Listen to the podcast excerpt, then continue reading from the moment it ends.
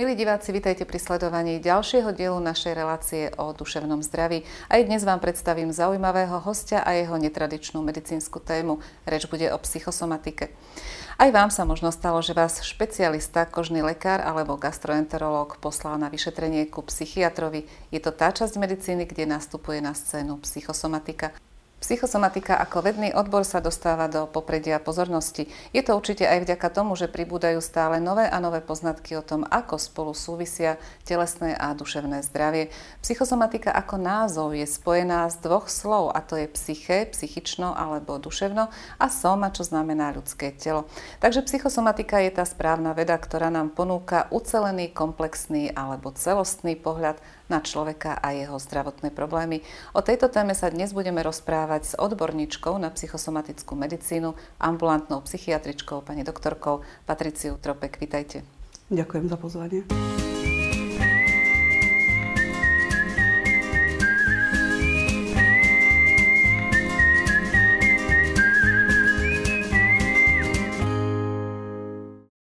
Pani doktorka, každý lekár, nielen psychiatr, má skúsenosť s tým, že do jeho ambulancie prichádzajú pacienti, ktorí majú hrubú kartu, veľké množstvo vyšetrení, ktoré výjdu buď negatívne, alebo iba málo závažné. A napriek tomu títo pacienti sa nemajú dobre, majú rôzne zdravotné problémy. Ako mu takémuto pacientovi môže pomôcť psychosomatika? Aké odpovede má pre ňoho psychosomatika? Čo sa mu deje v jeho živote? No pozrite, ten typický pacient, ktorý prichádza do tej ambulancie, je naozaj taký, ako ho popisujete. A teda prichádza s tým, že má už e, niekoľko stranový chorobopis. E, prichádza s určitými laboratórnymi odbermi, prichádza s nejakými vyšetreniami, veľmi typické CT, magnetická rezonancia. Internista, alergológ. Presne tak. A príde s tým, že pacient je bezradný s tým, že tieto problémy stále pretrvávajú napriek tomu, že všetky vyšetrenia sú vlastne negatívne a zároveň užíva niekoľko liekov. On už prichádza s liekmi uh-huh. a mhm. príde s tým, že ale napriek tomu sa stále necíti dobre, cíti, pociťuje nejaký diskomfort. A tu vlastne pokladá tento pacient otázku. Presne tú, ktorú ste sa nás spýtala vy. Ako mi vy môžete pomôcť? Eh, môj prístup ku každému pacientovi spočíva v tom, že sa ho spýtam na to, akým spôsobom eh, prišiel k danému ochoreniu, čo sa dialo v jeho živote eh, akými kľúčovými momentami v jeho živote prešiel. Čiže de facto u tohto pacienta sa pýtam na jeho životopis. Uh-huh. A teda celkom podrobne sa venujeme práve tejto téme. Eh, potom prichádza na rad práve tá téma tých ochorení, že ktoré špecifické teda problémy ho trápia a tu sa snažíme spolu s pacientom porozumieť tomu, kde nastala chyba v jeho živote, čo bol ten spúšťač, ktorý spôsobil práve to jeho ochorenie. Uh, veľmi ťažko je, uh, aby pacient prijal hneď na tom prvom stretnutí tú zásadnú informáciu, že jeho telesné prejavy môžu súvisieť a de facto súvisia so psychickým stresom alebo s jeho životnou situáciou alebo s jeho uh, situáciou, ktorú rieši zamestnaní a tak ďalej. Niekedy. Alebo osobnou Áno. históriou. Uh, tu veľmi často je treba spomenúť práve uh, ten základ vzniku psychosomatického ochorenia, ktorý je neurobiologický. To je veľmi zaujímavé. Základ týchto ochorení je neurobiologický. Áno, my vlastne hovoríme o strese. Stres je spoločný menovateľ e, psychosomatického ochorenia. A tu platí vlastne tá neurobiológia. Je vlastne takým, by som povedala, veľmi komplexným e, systémom, ktorý riadi všetky deje v organizme. To znamená, čo si máme predstaviť pod tou neurobiológiou. Je to vlastne systém nervový, hormonálny a imunitný, ktorý spolu veľmi úzko súvisia a všetko to, čo sa deje v oblasti psychiky sa prenáša následne práve týmito systémami v tele do orgánov. Mohla by som to vysvetliť, e, ako konkrétne to, to pôsobí, alebo ako konkrétne ten psychosomatický problém vzniká. Uh-huh. Musím povedať, že psychosomatický problém vzniká niekoľko mesiacov až rokov. Uh-huh. Nikdy ten pacient nemá na úvod tie problémy, s ktorými potom prichádza bezradný do ambulancie psychiatra. Čiže keď stretnem toho pacienta, je tam ten problém už hodne fixovaný. Čo sa ale udeje na tej neurohumorálnej úrovni, u toho pacienta od začiatku. Takže povedzme si, máme pacienta, ktorý prežíva nejaký stres. Môže to byť stres v práci, alebo to môže byť nejaký stres v rodine, nejaký, nejaký vzťahový problém. To sú tie spúšťače. To sú presne tie spúšťače. A teraz človek má také tie typické psychosomatické prejavy, ktoré my aj bežne tak popisujeme v tom našom fungovaní s priateľmi v rodine a povieme, bože, tak som sa zlakol, až ma pichlo pri srdci, hej?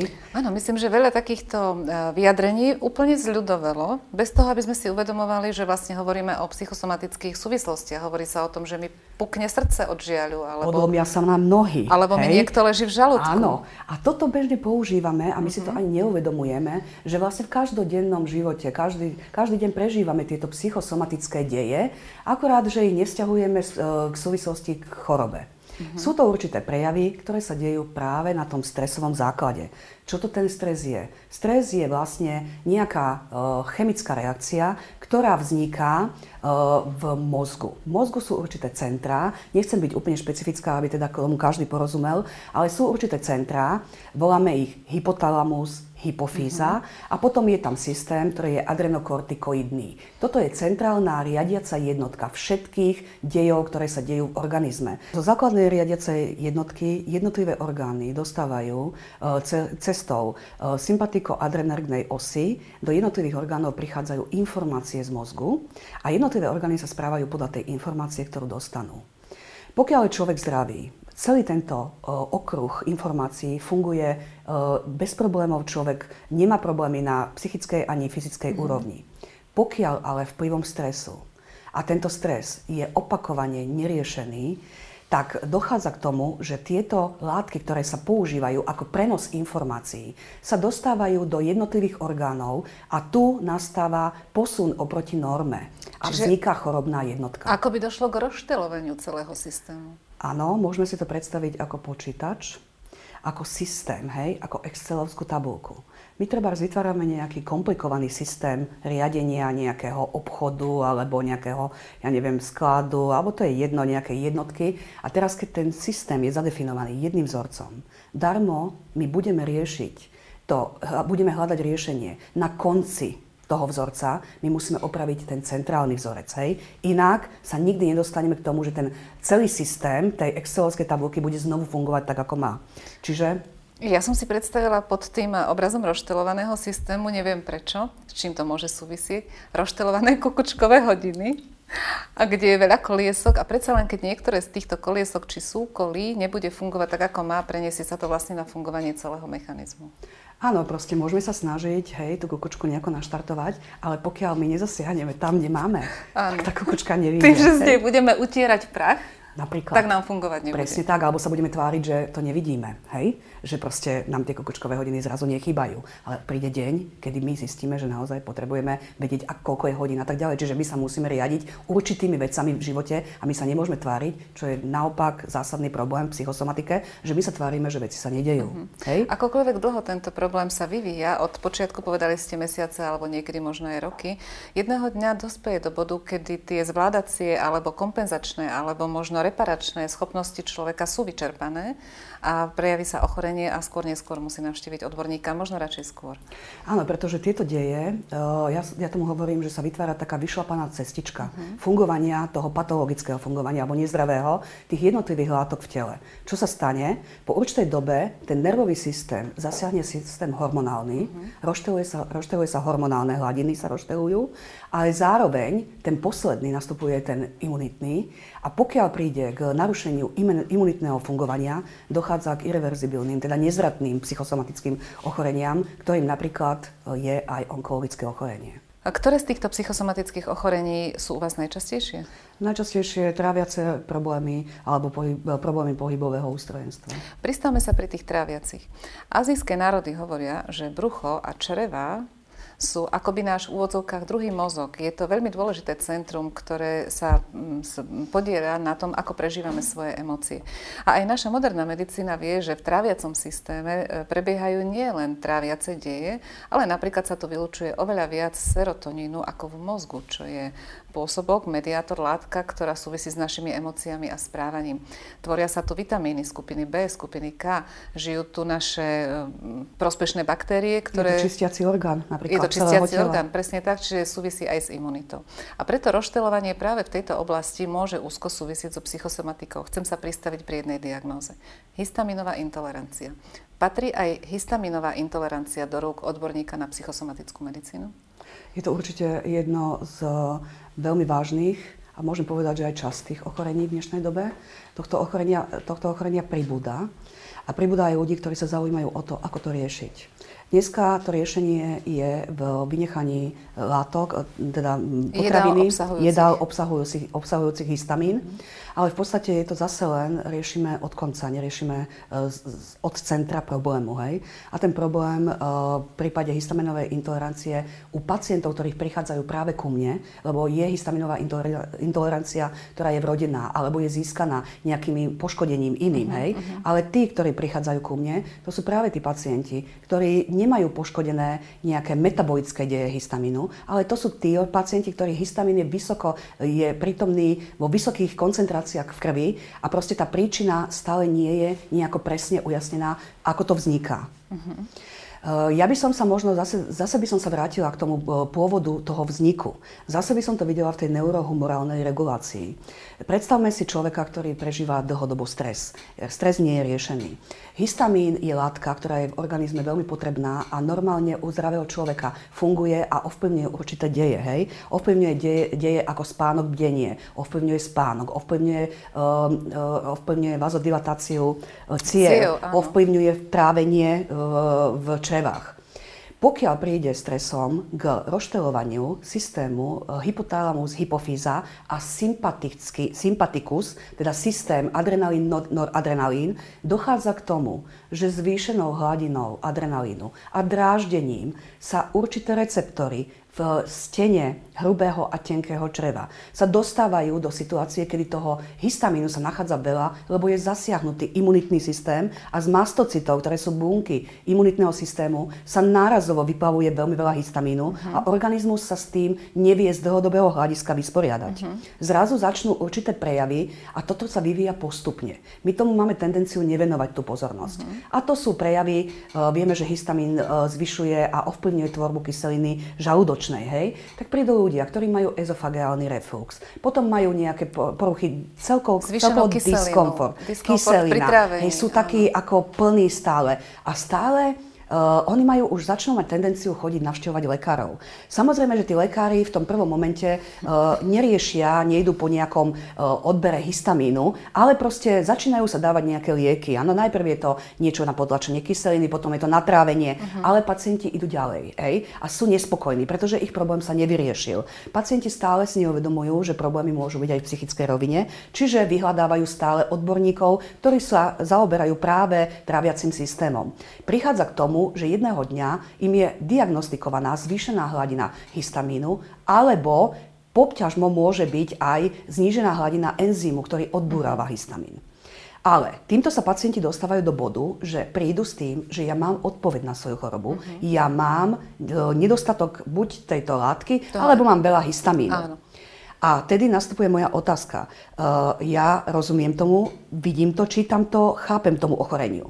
Ale povedzte mi, čo je príčinou toho ochorenia. Bolo vám vysvetlené, ako, vz, ako vznikla táto choroba? Ako ste sa dostali ako do ste situácie, sa k tomu dostali do že máte situácie. zrazu A tu nastupuje psychosomatický uh-huh. lekár, ktorý začne s pacientom riešiť práve to, koľko tých stresov je, ako, ako dlho tá kyselina dráždila ten žalúdok, čo sme nevedeli stráviť, hej, čo nám ležalo v žalúdku. A tu zrazu uh, tí ľudia uh, začínajú teda spolupracovať v zmysle, že vidíte, máte pravdu, že tam boli nejaké také obdobia a zrazu nám to začína dávať obidvom spolu zmysel, že je tam spúšťač, ktorý sa môže nazvať ako stresový spúšťač, ktorý ale na to, aby vznikla histaminová intolerancia, musí byť v časovom úseku. Uh-huh. To znamená, niekto u niekoho je to rok, u niekoho je to 5 mesiacov, ale to sa vyvinie po, po určitom čase.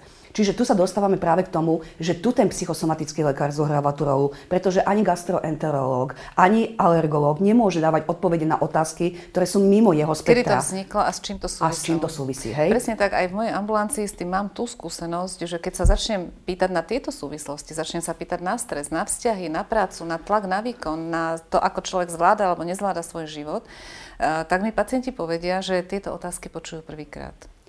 Áno, je to, asi vieme, z čoho to aj vyplýva. Je to z toho, že lekári, špecialisti sa nemajú čas zaoberať čas, týmito samozrejme. otázkami. Majú tam 30 pacientov. Presne tak. Oni potrebujú urobiť čo? Oni potrebujú uľaviť tomu pacientovi, mm-hmm. čo ale z nášho psychosomatického hľadiska vidíme ako pozitívne. My nechceme, aby tí pacienti behali s tým, že proste nedokážu ísť do práce preto, lebo majú tak úporné bolesti, alebo proste majú zvracanie alebo hnačky. Čiže my vítame to, že ten somatický lekár s ním pracuje ale stále hovoríme, že to je len A. My mu uľavíme, ale potom je B a my potrebujeme riešiť tento problém z komplexného hľadiska a to znamená z toho centra. Hej, z centra toho počítača a tu sa dostávame k tej liečbe, ktorá je možno nie každým príjmaná, tým, správ, tým, tým správnym pochopením, prečo liečíme práve napríklad histaminovou intoleranciu liekmi, ktoré sa volajú antidepresíva. Tak teraz si už vieme psychosomatického pacienta predstaviť, vieme, akými ťažkosťami približne trpí a možno aj to, ako to vzniklo. Otázka ale je, ako sa liečia psychosomatické ochorenia, ako mu vieme pomôcť. Eh, liečba psychosomatického pacienta je liečba individuálna a šita na mieru konkrétneho pacienta. Táto liečba je komplexná a zahrania teda eh, tú diagnostiku, správnu diagnostiku eh, psychosomatického lekára, lekára, ktorý sa zaoberá pacientom, teda z toho psychosomatického hľadiska. Eh, ja by som to vyzdvihla, že veľmi dôležité je, v ktorom štádiu toho pacienta uh, začneme liečiť. Môže to, byť, môže to byť štádium, ktoré je vlastne len také niekoľko týždňov, mesiacov trvajúce, nejaké diskomfort, nejaké, nejaké stiažovanie sa na nejaké problémy a proste, v podstate ten pacient prichádza s tým, že mu nie je dobré a my v podstate veľmi rýchle odhalíme, že práve rieši nejaké má stresové obdobie, hej, a že vlastne somatizuje. Je to, je to v podstate, s takýmto pacientom sa veľmi jednoducho pracuje, pretože ten pacient hneď prichádza s tým, že asi vie, že je to spôsobené nejakým stresom. Uh-huh. U tohto pacienta v podstate ten prístup je uh, psychoterapeutický. Uh, tu si vystačíme aj teda s nejakými terapeutickými sedeniami, po prípade uh, nejakou terapiou, ktorú... Ktorou sa ho snažíme možno priviesť k pochopeniu situácie a, a dať mu istý vhľad do situácie, aby rozumel tým áno. súvislostiam áno, to... a prípadne nejaké korekcie, či už emocionálne alebo behaviorálne, aby svoju situáciu zvládal. Áno. Čo však, keď to nie je, čo v prípade, keď to nie je takéto úvodné štádium? Uh, pokiaľ je úvodné štádium, tak to sú tí pacienti, ktorí uh, sú taká druhá najčastejšia skupina pacientov a to sú pacienti, ktorí už prichádzajú v štádiu rozvinutej psychosomatickej choroby, kde už prichádzajú s tým chorobopisom, ktorý sme spomínali, kde už majú nejaké lieky a majú problém pochopiť, že ten problém je psychosomatický, že je spôsobený vlastne nejakým chronickým stresom. Uh, u týchto pacientov tá liečba v prvom rade uh, pozostáva z toho, že pacient musí prijať tú diagnózu, že je mhm. spôsobená psychickým spúšťačom a nie je to len, orga, nie je to len uh, ochorenie orgánu Telesné. alebo tela. Uh-huh. A v ktorom, najprv... momente, v ktorom momente nastupujú na scénu lieky? Uh, po, až keď pacient súhlasí a príjme túto filozofiu ochorenia, tak vtedy mu je ponúkané riešenie. Uh, liečba, ktorú ja ponúkam u pacienta po pochopení uh, príčiny vzniku ochorenia, je liečba antidepresívami. A ako s nimi pracujete v psychosomatickej ambulancii? Pacient, pokiaľ súhlasí s liečbou, dostáva antidepresíva a je mu vysvetlený mechanizmus, prečo práve antidepresíva dostáva. A prečo práve antidepresíva? Áno, to je to, čo sa ma pýtajú vždy. Je to tým, že tie antidepresíva sú jedny z mála liekov, ktoré, sa po, ktoré účinkujú na centrálny nervový systém. Čiže ovplyvňujú presne tie látky, ktoré sú rozštelované, presne tie centrá, ktoré sú zodpovedné za to, že vzniká také ochorenie na základe psychických podnetov. Čiže my antidepresívami ovplyvňujeme ten spúšťací mechanizmus, ten motor, ktorý sa rozšteluje práve tým stresom. Tú centrálnu riadiacu jednotku centrálnu riadecú jednotku. To vlastne neurobia iné lieky, to môžu urobiť len antidepresíva. Pretože tie ostatné lieky riešia len ten orgán. Uh-huh. Hej? Čiže to je len na kyselinu, máme lieky proti kyseline. Ale neriešime ten spúšťač a ten leží v psychike. Mm-hmm. Tie antidepresíva sú práve tie, ktoré ovplyvňujú tie látky, určite mnohí poznáte, veľmi často sa skloňujú ako serotonín, noradrenalín, histamín, anticholín, e, acetylcholín. Proste to sú látky, ktoré dokážu antidepresíva pekne ovplyvniť a my sa v tom vlastne v tej úvodnej časti tej liečby dostávame k tomu, že pacient prestane mať tie mm-hmm. dlhodobé problémy a zrazu sám po určitom čase, po mesiaci zistí, že áno, ja som tomu neveril, ale vy ste mi pomohla. Skúsenosť mojej ambulancie je skôr taká, že tie antidepresíva, keď e, ordinujem na liečbu psychosomatického ochorenia, nechávam dlhšie. Niekedy dokonca tak dlho, ako keď sa liečia iné typy poruch, úzkostné alebo depresívne, niekedy to môže byť aj rok. Chcem sa spýtať, aká je vaša skúsenosť? Ako narábate s antidepresívami? Antidepresíva používam v dĺžke približne 3-4 mesiace. Uh-huh. Cieľom tejto liečby je stabilizovať neurobiologické deje v organizme. To znamená liečiť centrálne alebo vy, vyštelovať systém, aby začal zdravo fungovať. Uh-huh. Tie 3-4 mesiace sú na to postačujúce. Zároveň e, následne, ale pacient už dopredu oboznámený, e, pre, e, prebieha druhá časť liečby a tá je teda psychoterapeutická. To znamená riešenie toho problému. Ten, ktorý to všetko vyprovokoval. Čiže tie antidepresíva sú vlastne pomôckou na vyladenie toho pacienta, aby bol schopný počúvať, hej? aby bol schopný riešiť tie problémy. Čiže to, čo si pod tým môžeme predstaviť, je, že nasadenie antidepresív znamená, že sa zmiernia symptómy, s ktorými prišiel?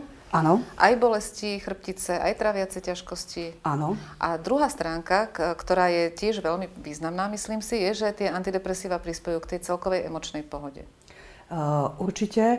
Ono v podstate uh, pri, tých, pri tých antidepresívach sa niekedy riešia súbežne aj iné veci, ktoré tam bežia, okrem psychosomatického okorenia. Hej. Môžu to byť nejaké osobnostné, áno, nejaké emočné lability, celoživotné. Hej. Čiže ten pacient sa samozrejme cíti tak, že je pripravený na to otvoriť sa psychoterapeutickému vedeniu.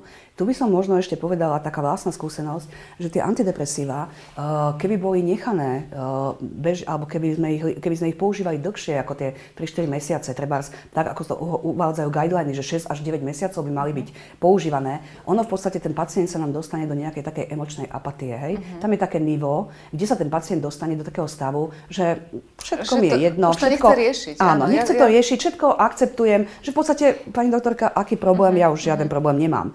A toto by, bol, toto by bolo to riziko, že toho pacienta strácame vlastne v tom jeho zmysle tej liečby a to je odstránenie jeho tých psychologických problémov, ktoré sú, môžeme spomenúť teda, eh, keď sa budeme bližšie tero- venovať práve tej terapeutickej zložke, hej? Uh-huh. Ale ten význam tých antidepresív je naozaj úvodný. Hej? Mhm. A potom pokračuje To je pravda, to, toto riziko tu je, samozrejme, že keď sa vyrovná akoby tá emotivita toho pacienta a odstráni sa mu symptóm, tak je samozrejme veľmi pohodlné ďalej nepokračovať ano. v riešení tých krízových alebo spúšťacích nejakých momentov, ktoré viedli k ochoreniu.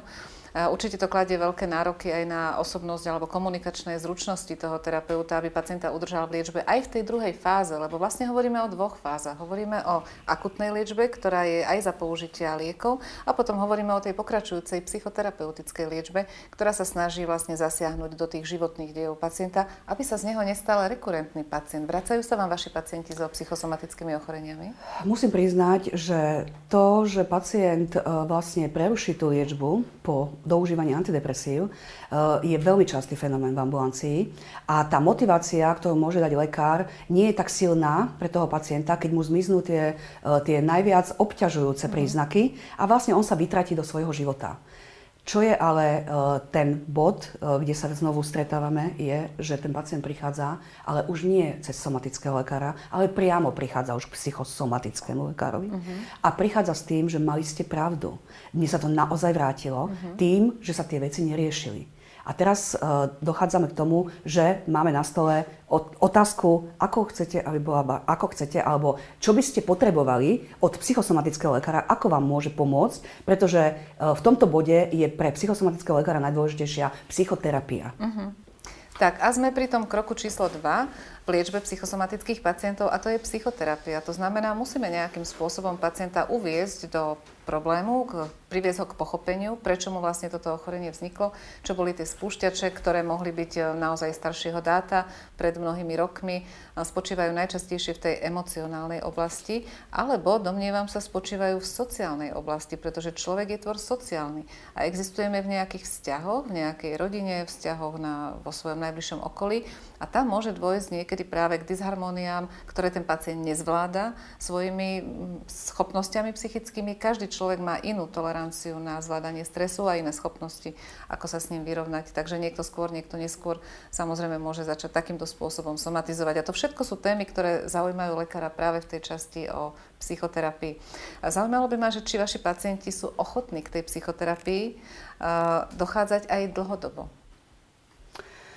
Ja sa tuto ešte vrátim k tomu, že ako sme si definovali toho psychosomatického pacienta. Psychosomatický pacient je ten, ktorý si neuvedomuje, že nastáva nejaký problém v jeho psychike v riešení určitých konfliktov, určitých stresových situácií.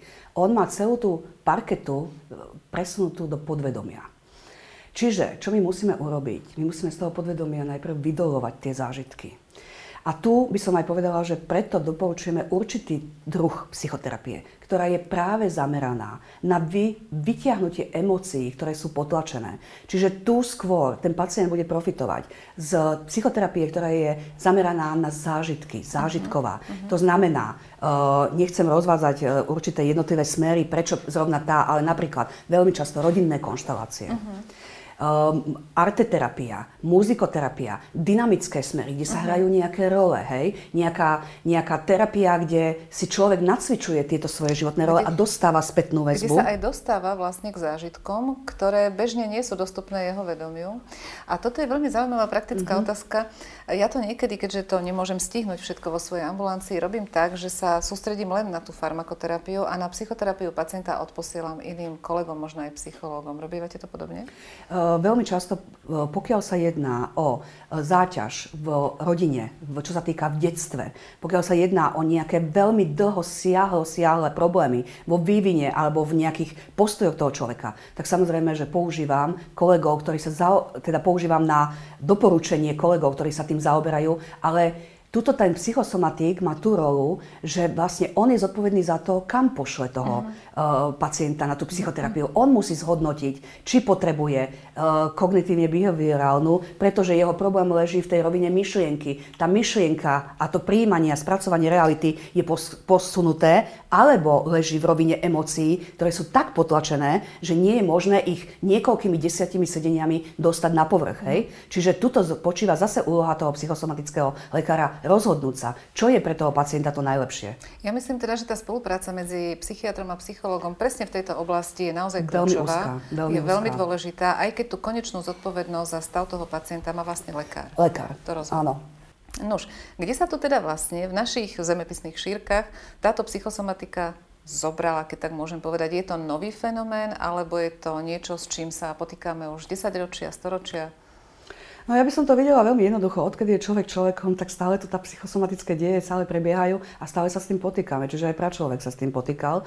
Akurát, že pračovek bol, nebol pripravený na takú dobu, ako je teraz. Tie nároky na nás výrazne rastú. A tá neurohumorál, ten neurohumorálny vývoj stále pokračuje. To znamená, že my sme sa vypracovali od toho pračoveka na systém zvládania stresu na takú úroveň, že dnešné mladé deti sú o mnoho, malé deti sú o mnoho lepšie pripravené, ako sme napríklad my v našej generácii. Áno, čiže ten vývoj prechádza a neustále proste sa tie deti alebo ľudia zlepšujú v, tom, e, v tej tolerancii stresu.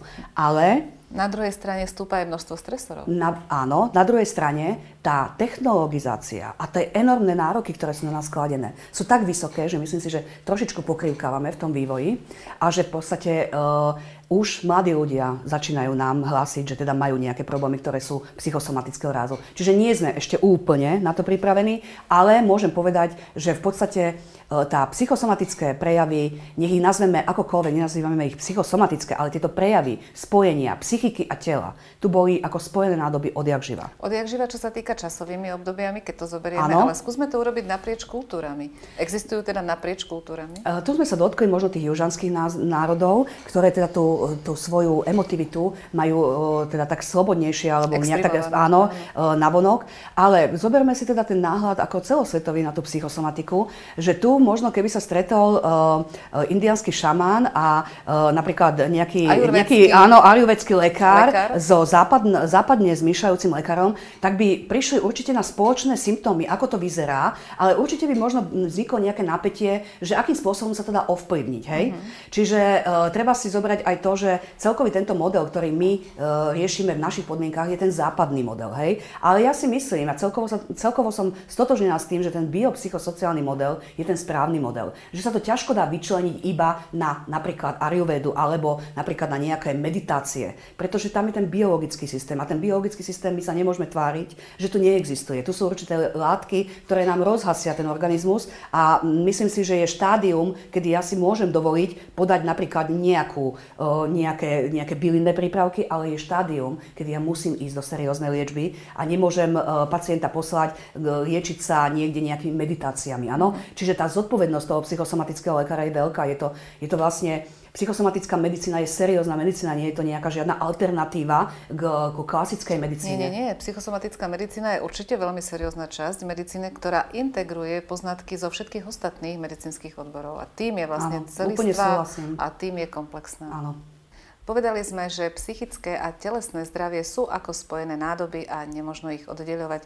Na všetko, čo prežívame na emocionálnej úrovni, reaguje aj naše telo.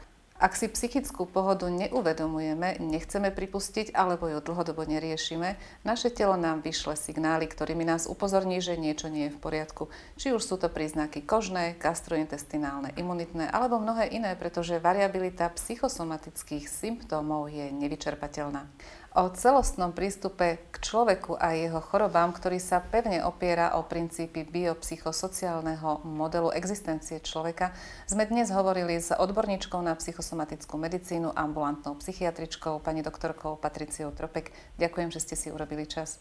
Ďakujem za pozvanie. Vám, milí diváci, ďakujem za pozornosť a pozývam vás sledovať aj ďalšie diely našej relácie o duševnom zdraví. Sledujte nás v rovnakom čase aj na budúce. Dovidenia.